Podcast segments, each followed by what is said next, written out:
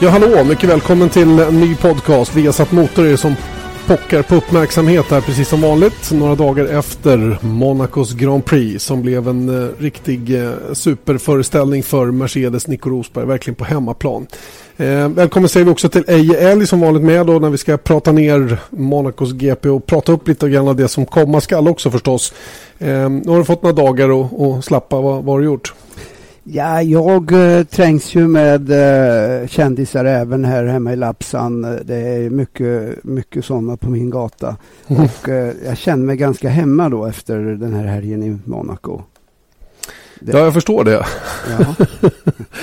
du... ja, det, det, det är skönt att komma hem och och slåss med mygg och, och så vidare. Men så har du mygg i år? Nej, det har jag väl inte än. Men, men Ni brukar inte ha några säger du? Nej, jag vet det. Men det, på ena sidan hus har jag mygg och på andra har jag inte. På sjösidan har jag inte mygg för det blåser alltid. Ja, så att, eh, jag, jag håller mig där. Va? Men eh, nej, jag, det, det, det, är ju naturligtvis eh, kul att vara i Monaco. Och uppleva det en gång per år. Och, men eh, samtidigt så är det skönt att, att, komma därifrån. För det är ju som du vet Janne, det är ju ganska så stökigt. Ja, det är en påfrestande miljö på vissa sätt. Liksom sådär. Det, är, det är självklart som du säger, helt underbart att vara på plats. Men det är ganska så liksom, det är påträngande. Allting, ljud, musik, eh, party, hela, hela grejen är betydligt eh, mer koncentrerad just i Monaco än vad det är på många andra ställen där man kan komma bort lite grann på kvällarna. Men, men har det här någonting med våran ålder att göra kanske? Förmodligen. Eller? Förmodligen. För det känns... jag, jag, jag, tycker det finns många som tycker att det är jättekul där nere. ja, herregud. Vi såg hela flygplanet på väg hem var fullt av sådana som hade haft jättekul. Kanske lite för kul också. Eh, som sagt, Monacos GP då som blev eh, en seger då för Nico Rosberg. Precis på året 30 år efter det att hans pappa vann. Och eh, du snackade en hel del med Keke innan racet och, och ni är ju goda vänner sedan tidigare. Ni pratar ofta med varandra. Eh, vad tror du att det betyder för, för honom att sonen nu lyckas med det här? Eller är han inte så känslomässig och sentimental? Ja, han försöker i alla fall att göra sken av att, uh, att det är vardag för honom och uh, till exempel innan racet där nere så sa han att han hade inte ens tänkt åka ner till banan. Han, han bor ju där och även han. Men uh, så gjorde han det i alla fall och han försökte och gjorde väl ganska bra ifrån sig när det gällde att försöka att inte se nervös ut. Men det är klart mm. att han var nervös och spänd. Och det här var ju, tycker jag, blev ett, det stora genombrottet för Nico Rosberg. Och jag pratar som du sa, jag pratar mycket med, med eh, Kekke om eh, Nico. Jag, eh, vi pratar lite grann om förhållandet med Lewis Hamilton och, och hela den här biten. Och på något sätt så har det, har det nu var, var det här ett bevis? Nu var det tredje gången i rad han kvalade ut Lewis Hamilton. Lewis Hamilton som kom dit som, som storstjärnan och eh, det fanns väl egentligen ingen som trodde, eller var ingen som visste. Kek, Nico hade egentligen aldrig bevisat hur stark han var. Eh, tidigare så han då blivit jämförd med Michael Schumacher men jag tycker inte det var en rättvis jämförelse. Nu, eh, eh nu har han rätt motstånd och han eh, visar hur stark han är. Så naturligtvis var det en oerhört viktig seger. Mm. Eh, varför, var det, varför är det Rosberg som är starkare än Hamilton då? Nu, i nuläget tycker du? Till att börja med måste vi ju vara medvetna om att han har en, en viss fördel i att han har jobbat i teamet under tre, fyra år. Va? Tre. Mm. Sen det här är hans fjärde år. Och uh, har liksom växt in i, i alla processer och såna här saker. Om vi tittar på, på Lewis Hamilton som uh, som själv erkänner, eh, vilket jag tycker är rätt så kul att se, erkänner att han, det är inget fel på teamet eller materialet utan det är han som måste kliva upp ett steg, eh, Eh, förbättra sig en aning. Och om vi tittar på vad som hände nu senast då till exempel så var det att han inte var riktigt vaken när Pacecar kom ut och så vidare och åkte lite för långsamt och så tappade han två placeringar och, och sen då, då är det kört så att säga. Så att eh, det är väl att eh, Nico har definitivt en fördel av att ha varit där några år. Sen, eh, så jag tror inte att Nico är så mycket bättre som det har sett ut nu, de sista tre tävlingarna till exempel. Utan Hamilton, eh, men Hamilton behöver lite tid att växa in i sin nya roll. Får inte glömma bort att han han, hade, han, ska vi säga, han hade växt fast i, i McLaren. Han var nästan en liten mossa-bit där. Och det är inte så lätt att, lätt att ställa om sig helt eh, till ett helt nytt liv som han ju nu i praktiken har gjort. Ja, det var ju ganska, ganska simpelt race tycker jag för alla fyra där framme. Rosberg som vann, Vettel som var tvåa, Webber som var tre och Hamilton som var fyra. Där, där liksom rullade det på ungefär som det skulle och eh, var en liten kul grej på slutet där eh, med, eh, med Vettel då som bombade till med ett snabbaste varv. Jag tror det var på näst sista varvet som var, var flera sekunder snabbare än någon annan körde i det läget. Och det säger en del om hur det här racet såg ut för de allra flesta. Att det var väldigt mycket anpassad fartkörning och att man lämnade luckor till framförvarande bil hela tiden.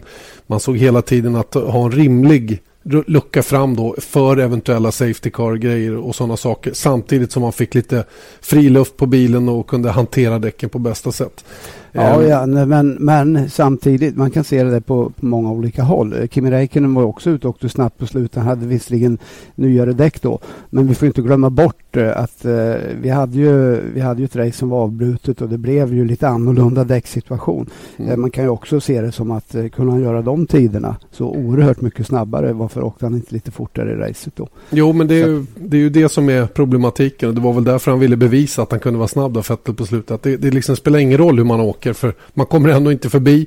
Och, eh, och eh, ja. ja, men det, det är också ett problem som som egentligen inte har med däcken så mycket att göra utan det är ju mer att eh, naturen och, eller karaktären på Monacobanan där är vi ju vana att se ett långt tåg. Va? Men jag tycker ändå att det var ett bra race eh, för att vara där för det hände väldigt mycket grejer och titta på framförallt Sutil som eh, jag tycker överträffar det mesta och mm. överträffa sig själv i alla fall. Därför. Får jag fråga en eh, samvetsfråga då? Är det någon tillfällighet att det är Peres och Sutil som gör den, de liksom, som är mest aggressiva? Även om Kimi var de sista varven. Men då var incitamentet ett helt annat än det var i det läget när han blev, eller kontakten med Peres.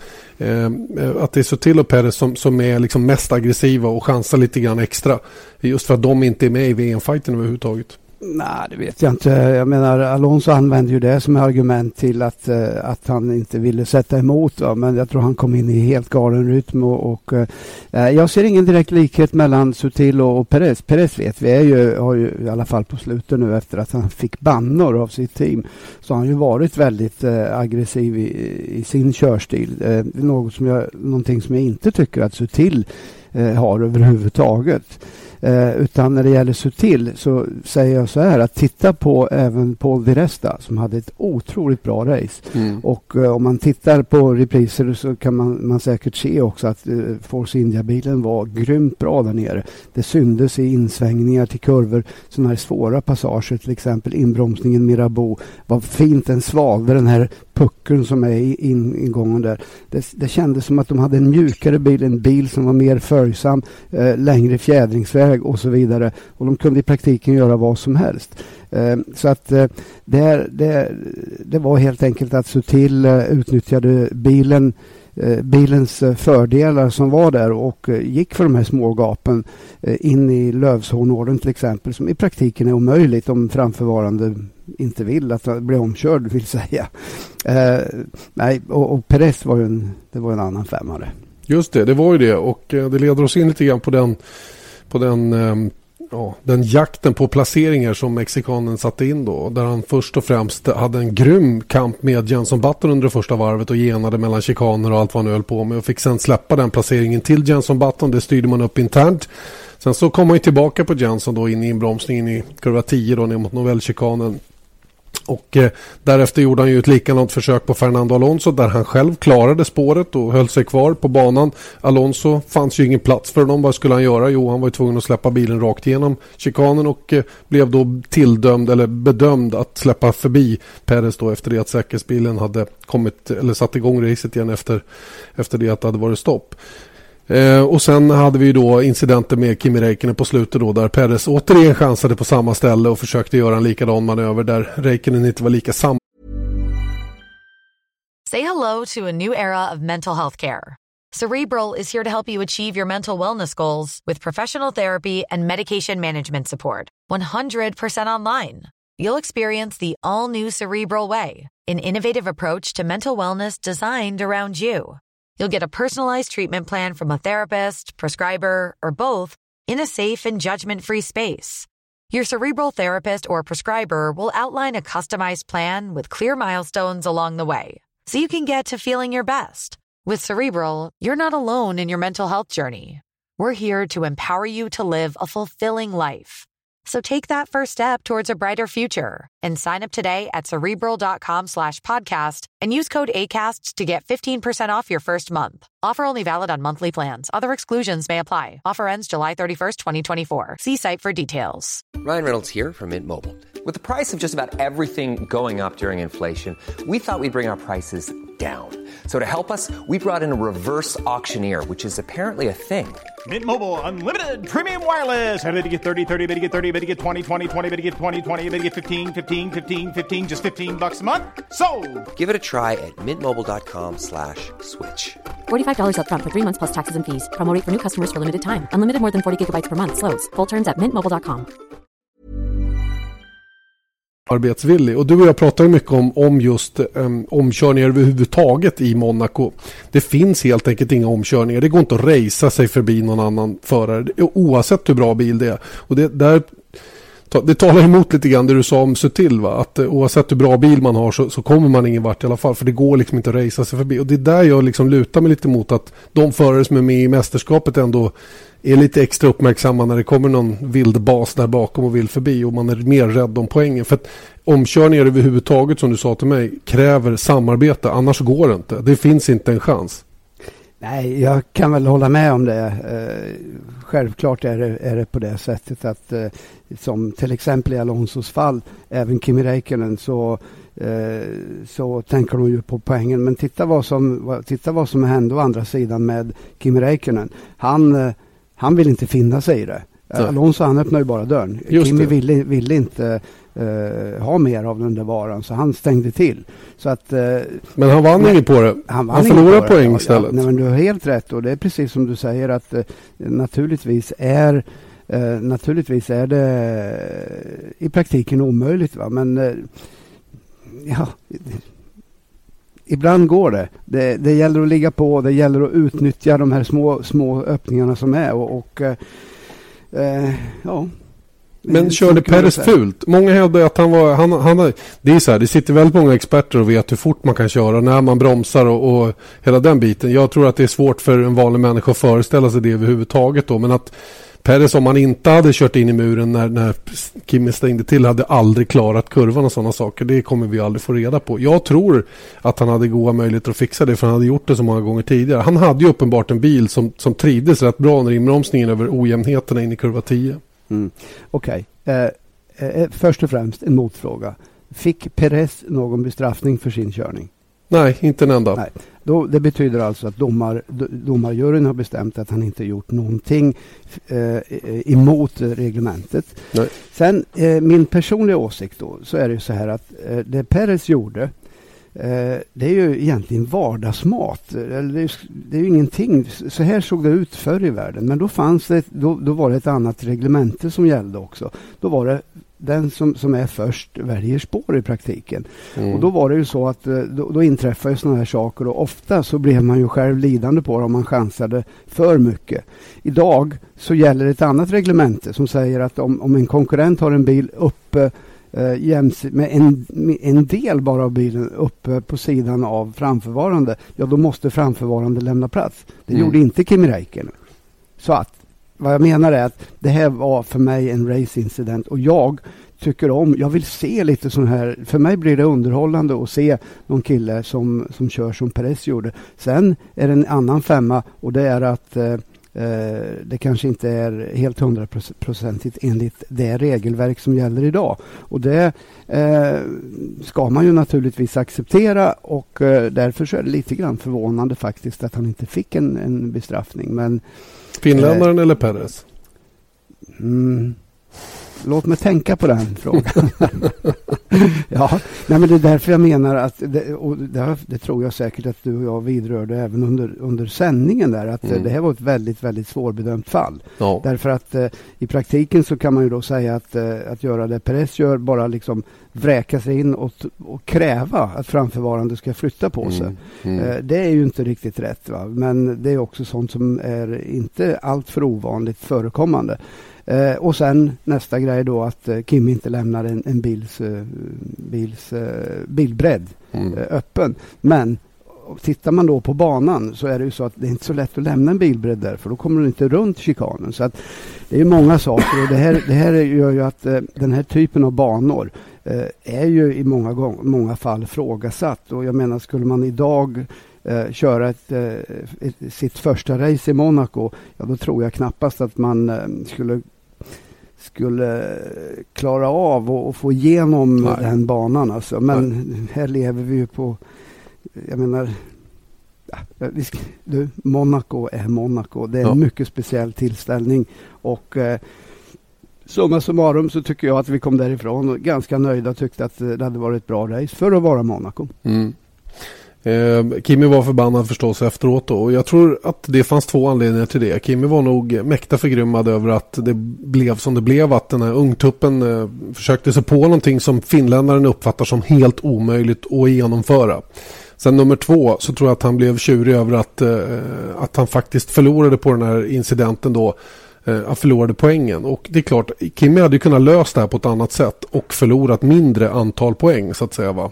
Men det ligger inte i hans natur på något sätt att hålla på med den typen av kalkyleringar. Utan här var det mera viktigt för honom att markera. Ja, men det, du såg ju att Alonso var också lite tjurig på, mm. på Perez. Eh, Jenson hörde vi i stort sett ingenting ifrån, men jag lovar att han var kanske tjurigare än någon annan mm. eh, som, som är teamkompis med honom och så vidare. Han, eh, jag tror att eh, det var medvetet så höll han tyst va, om, om sina inre tjänster. Men jag, jag menar, det, det, det så, så, här är det i Formel 1, eller så här i Formel 1, så här är det i alla klasser. Det är alltid någon som är lite, lite vildare än någon annan och, och så vidare. Men jag menar, de flesta har varit på samma nivå en gång i tiden. Mm. De har ju det på ett eller annat sätt. Nåväl, vi, vi, eh, vi bara konstaterar att det som skedde skedde. Och eh, det där kommer ja. väl kanske att eh, blåsa upp igen då. För att nu har de haft två grejer ihop ja. de här två. Kimi Räikkönen och Sergio Perez. Så vi får väl se vad som kommer framöver. Det var det jag tänkte säga. Det här var ingenting som bara poppade upp nu. Utan Perez har ju, har ju haft en, en ganska tuff, eh, eh, eller bjudit på tuff eh, körning eh, en längre tid nu. Och eh, det är klart att eh, det irriterar gamlingarna lite grann. Men i, som jag ser det så det finns ingen anledning att och ingen anledning att brusa upp och, och, tycka att det här är för jäkligt och så vidare.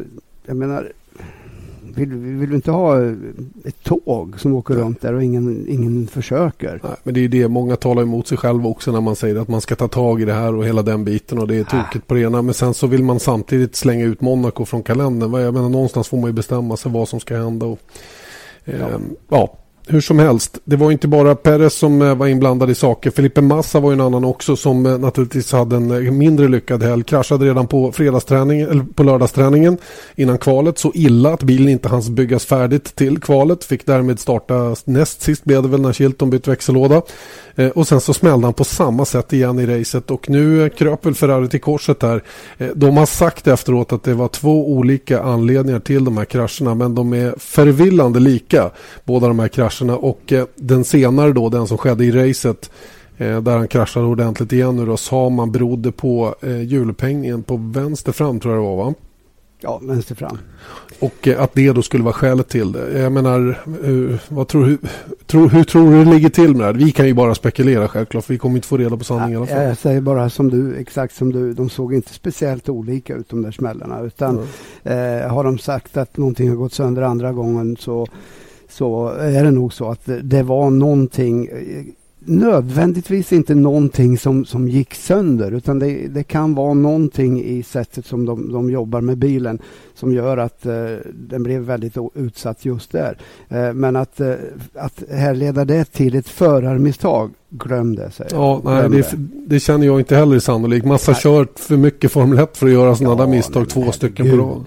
Herregud, jag menar det där... Eh, nej, det, det, utan eh, omständigheter. Jag kan i och för sig se rent teoretiskt eh, så kan jag se en sån där sak inträffa just på Monaco med eh, ojämnheter och, och så vidare i kombination med hur man, man jobbar med bilen. Så det skulle kunna, kunna eh, var, var så oturligt så att eh, beroende på hur massa, hur massa tajmar inbromsningen, var han är på banan och så vidare. Fine, jag, jag kan köpa det. Va? Men eh, jag fick det bekräftat när det hände ytterligare en gång, exakt samma sak. Och eh, jag tror inte att eh, Ferrari hade mage att eh, ytterligare en gång säga att eh, det inte var något fel på bilen. Nej. Um, Eh, Massa är väl i alla fall mörbultad och enligt Stefano Dominicale så ska han väl inte vara någon större, det ska inte vara någon större fara för honom att komma till start i Kanada. Men mm, apropå Perez, han kraschade ju också här väldigt i Monaco och eh, det såg inte ut som han var döende direkt utan men han togs till sjukhus och hela den grejen. Men han mådde inte speciellt bra två veckor senare eller om det var en vecka senare då när, när Kanadas Grand Prix gick den gången. Sådana här skador kan ändå sitta kvar lite grann för att eh, det är en hård, hård, det är ett höghastighetsvåld som påverkar kroppen väldigt mycket även om man till synes synes ser oskadd ut. Jag håller med om det, men jag bedömer det nog att vara ganska olika för att i Peres fall så var, blev det ju eh, den, den första impacten som bara var tvärstopp. Det blev mm. tvärstopp för massa också, men det var, eh, han hade redan varit i muren, bilen svängt runt och så vidare, farten hade sänkt. Så att eh, han fördelade på en längre sträcka än vad Perez gjorde.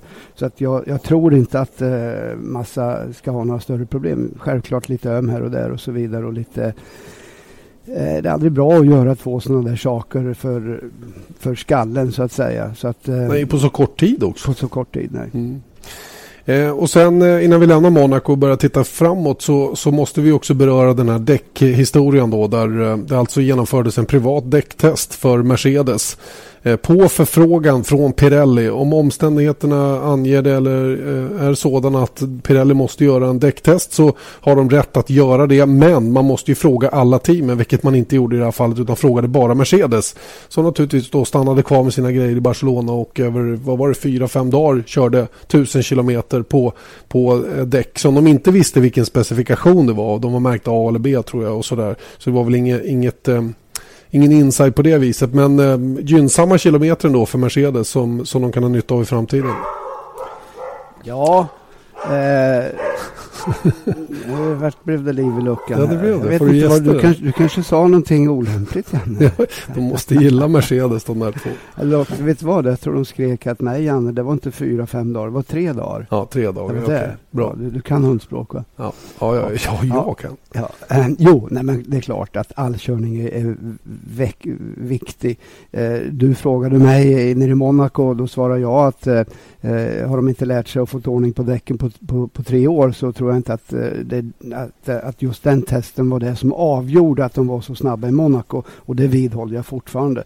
Eh, självklart är det en viss nytta i det. Jag eh, säger så här. Eh, jag är fullt medveten om att eh, Ross Braun och, eh, och gänget runt omkring han var nog medvetna om att, att de jobbar lite grann i gråskuggan eller vad vi nu ska kalla det. För annars så hade de med de hade hur många möjligheter som helst att, eh, att säga det här mm. under intervjuer och så vidare. Vilket de inte gjorde. De valde att vara tysta om det. Och det visar lite grann, tycker jag, på att man hade ändå lite dåligt samvete. För att reglerna säger att, eh, ganska klart och tydligt att om någon, om Pirelli behöver göra ett sånt här team så ska förfrågan gå till samtliga. Och det är där skon klämmer egentligen, att den inte har gjort det. Så att, eh, Men hade man, hade man då kommit runt det här in-season in testing-förbudet ändå? Ja, det hade man gjort. Ja, ja, det, men det är jag övertygad om att okej, okay, kanske inte enligt tio jurister som sitter och, och, bedömer. Men jag är övertygad om att hade man gjort det på in the open, öppet, så hade alla, alla så hade det inte varit ett problem. Sen om det är ordagrant till punkt och pricka. Vet du vad jag tror? Nej. Jag tror att anledningen till att man inte sa någonting från Pirellis sida om den här testen eller frågade fler var att om de hade gjort det så hade de inte fått genomföra testen. För någon okay. hade satt sig på tvären. Det var ja, jag menar tror. Så, ja, ja, ja. Det, det, kan mycket väl tänkas. För du vet ju, vi har pratat också om det mycket, att ingen kan komma överens om någonting i F1. Och varför skulle de komma mm. överens om när? Ja, men det har du ju rätt i naturligtvis. Det är ju, det, det är ju också en eh, självklar eh, anledning till att eh, att man genomförde det på det sätt man gjorde. Och jag tror samtidigt att det visar väldigt hur desperat Pirelli är just nu med att få ordning på de här däcken då efter, efter det som har varit. Jag tror att den, den, den front man har visat utåt om att allt är lugnt och däcken är bra och hej och hå. Jag tror att det har varit mycket, mycket mer allvarligt än så. Och eh, att den här, eh, den här testen helt enkelt tvingades fram och man försökte göra det på ett så, så smart sätt inom citat och som möjligt. Men det verkar eh, slå bakut då för, för Mercedes då framför framförallt. Mm, ja, eh, beroende på vad det blir för eh, påföljden. Självklart, för någon påföljd kommer det säkerligen bli. Jag hoppas att, eh, att det blir en påföljd så att, eh, eller att påföljden är att eh, eh ingen bestraffning för Mercedes men att man ger en liknande möjlighet till de andra teamen. Men eh, det är frågan för om de resurserna finns. Vi får avvakta och se. Eh, jag vill också eh, innan vi lämnar det här ämnet säga att eh, det du säger att Pirelli är lite desperata eh, så vill jag bara hålla med om det. Eh, det. det. tror jag också. Och konstigt vore det väl annars. På något jag menar, sätt. Jag menar, de är ju inte i i eh, Formel 1 för att eh, visa att de har dåliga däck. Och, och, när däcken ramlar isär som de har gjort eh, och eh, kritiken är som den är, ja då, då är man riktigt illa ute. Och eh, sen rent tekniskt så måste man väl kanske frågasätta lite grann hur man har jobbat med Formel 1-däcken, för det har inte slagit väl ut. Det kan vi konstatera. Och hur ska man kunna göra en förändring på däcken utan att de har rullat en enda meter på modern Formel 1-bil? Nej, jag, du, jag säger inte att Pirelli har en lätt uppgift. Och jag tycker, jag tycker ändå att de har gjort ett oerhört bra försök och de har bidragit till mycket bra. Eh, däremot så kanske de inte var medvetna om hur svår den här situationen var. Eh, jag, jag eh, avböjer att gå in på diskussionen om eh, Eh, när vi pratar om ren prestanda och hårdhet och mjukhet, hur länge de räcker och så vidare. Men när vi kommer till ett läge där man säkerhetsmässigt måste börja ifrågasätta eh, däcken, ja då är man illa ute. Och eh, där är väl helt klart att man måste gå tillbaks till den gamla kevlarkonstruktionen, lämna det här eh, stålstommen eh, som man använder nu för att eh, eh det visar sig att det är någonting där som inte funkar riktigt som det ska. Nej. Leder oss in lite grann på nästa deltävling som är om eh, lite knappt två veckor. Montreal och Kanadas Grand Prix. En bana som eh, också handlar väldigt mycket om start-stopp. Det är väldigt mycket gas, broms, eh, mer än sidledskrafter på däcken. Så det känns inte som om däcken här heller kommer att ha den här jättestora betydelsen i det avseendet i alla fall. Men, men naturligtvis på andra sätt, precis som vi hade i Monaco med slitage. Ja, vi såg eh, för ett antal år sedan att slitaget är ganska hårt där. Jag glömmer väl aldrig när eh, Takuma Sato passerade Alonso. I, mm. Eh, Takuma Sato då i en, vad heter den? Superaguri. Ja. Mm. Så att naturligtvis är det hårt slitage där också. Men som du säger, lite grann Eh, jag tror nog att det, det, kommer att gynna Mercedes eh, lite grann även där. Eller de problem som Mercedes har och som jag fortfarande tror att de har. Eh, på vissa banor i alla fall, tror jag inte kommer att visa sig lika tydligt här i Kanada. Utan kan nog räkna med att de är ganska bra där också. Vi får anledning att komma tillbaka till Kanadas GP kanske eh, redan eh, ja, i nästa veckas podcast. Och vi ska inte gå in så noga på vad, vad vi har att vänta oss där och vilket ställe det är. För det är himla trevligt att vara där. Och kan jag rekommendera någon att åka till något Grand Prix någon gång om man har lite mer tid på sig. Då definitivt dra över till Montreal och se racet där borta. Istället tycker jag det är roligare att prata om vad du ska göra senare idag. Ja, vad ska jag göra hörru du? Jag eh, ska försöka ta mig till Arlanda. Och det är lite, det är väl ingen Fina trakter. ovanligt i och för Fina sig. trakter. ja, eh, och så ska jag flyga till England och imorgon så ska jag köra, eller köra, jag ska sätta mig i någon Micka som kallas eh, Formel 1-simulator hos Red Bull. Och där ska jag eh, visa hur bra jag är. Just det, och nu kommer vi till det intressanta. Du ska alltså, eh, eh, vi har gjort det här förut. Frida Nordstrand ja. var ju och provade att köra i Barcelona. Hon var en dag efter all, en, den bästa tiden. Så det var inte riktigt representativt. Eh, det du ska göra nu då, nu ska vi sätta dig på prov lite grann på riktigt. För att det känns som att vi måste veta om du är något bra överhuvudtaget. Är du fortfarande lika snabb? Ja, men, och, och hela den Jan, lugn, ta innan du skenar iväg här. Jag menar, först och främst så måste du ha klart för att jag har inga ingen, ingen tro på mig själv i det här läget. Utan jag är väldigt, väldigt ödmjuk. Och jag inser att det kanske vore bättre att skicka en 12-13-åring som, som sitter och leker med sådana här saker hemma på datorn. Alltså, jag är lite, jag är, jag har varit nervös i tre dagar. Du har tjuvtränat, du har pratat med Marcus Nej. Eriksson när det gäller att köra simulator. Du har pratat med din kompis som också har kört simulator. Du har gjort allt, alla förberedelser du kan. Jag vet Nej, det. jag är inte som dig. Alltså, utan jag, jag, jag, jag, vågar vara, visa hur dålig jag är. Får jag fråga vad du ska göra, alltså rent praktiskt? Jo, jag, vad jag ska göra är att eh, jag ska alltså försöka kvala in till Kanadas Grand Prix. Och det betyder alltså 107 procent av Fjolårets av, poltid. Fjolårets poltid. Och Mm. eh, jag inser ju att det är ju en eh, att det är en, en tuff uppgift och eh, vet du vad? Jag, för mig så är det viktigt att, att jag rent fysiskt eh, klarar av det här. Jag har hört så många som, som säger att, eh, att det är tufft och att, att man mår illa och åksjuk och hela den där biten. Och sen just den här koordinationen som krävs med allting. Eh, ja, jag, jag, jag, jag är väldigt ödmjuk inför uppgiften och, och jag kommer naturligtvis att göra allt jag kan för att kvala in till Kanadas Grand Prix. Jag tror Men- du klarar det. Tror du det? Ja. Ja, ja, det är bra att någon tror det. ja, men alltså vem ska annars tro på om inte jag gör det? Ja, jo, jo det är klart. Det är Så är det ju. klart. Jag menar någon kompis i världen måste du ju ha liksom som Ja, har tack, lite tack, tilltro. Ja. Eh, hur mycket påverkar ålder tror du? Körförmåga? Ålder ingenting. Jag blir bara bättre och bättre. Ja, det, jag okej. menar, det såg du väl när jag körde Monaco och det här Clermont-Ferrand. Ja, Det blir ju bara... mm, Det är just de två övningarna som gör att jag känner att jag har lite tilltro till din uppgift här nu. Ja, vad bra. Vad bra. Ja, nej, men det, självklart kommer det bli svårt det där. Va? Men att jag, jag tycker det ska bli himla kul att få prova, prova en simulator på riktigt och eh, ska se. eh, Det är alltid intressant att se hur, hur man upplever det om man inte har någon erfarenhet av det tidigare som jag inte har. Nej. Så det ska bli intressant. Och vi har ju alla sett dig spela tv-spel. Det går ju sådär, tror jag. Det tror jag inte att, att Nej, någon det har jag inte, för du har aldrig gjort. Nej, just precis. Det är Ingen som har sett det. Du, Christian Horner viskade om att han skulle gå ner och titta hur det går. Ja, han sa att jag kommer ner på torsdag och kollar. Spanar sa, då sa jag, det behöver du inte. Det är bra det. Rutinerad är du är i alla fall. Apropå rutin då så um, i andra änden av karriären finns en annan ung pojke som vi ska se i vår kanal på torsdag kväll. Nämligen Timmy e. Hansen som, eh, jag vet inte om vi ska avslöja hur det gick för honom där innan alla har sett det. Det är ju ett program vi faktiskt ska visa men det är ett sammandrag. Men den som inte vill veta hur det gick för Timmy e. Hansen i rallycross-deltävlingen i Ungern ska hålla för öronen nu. Nu säger jag att han tog sin första delseger och eh, han är 21 år gammal, gör sin första säsong i rallycross.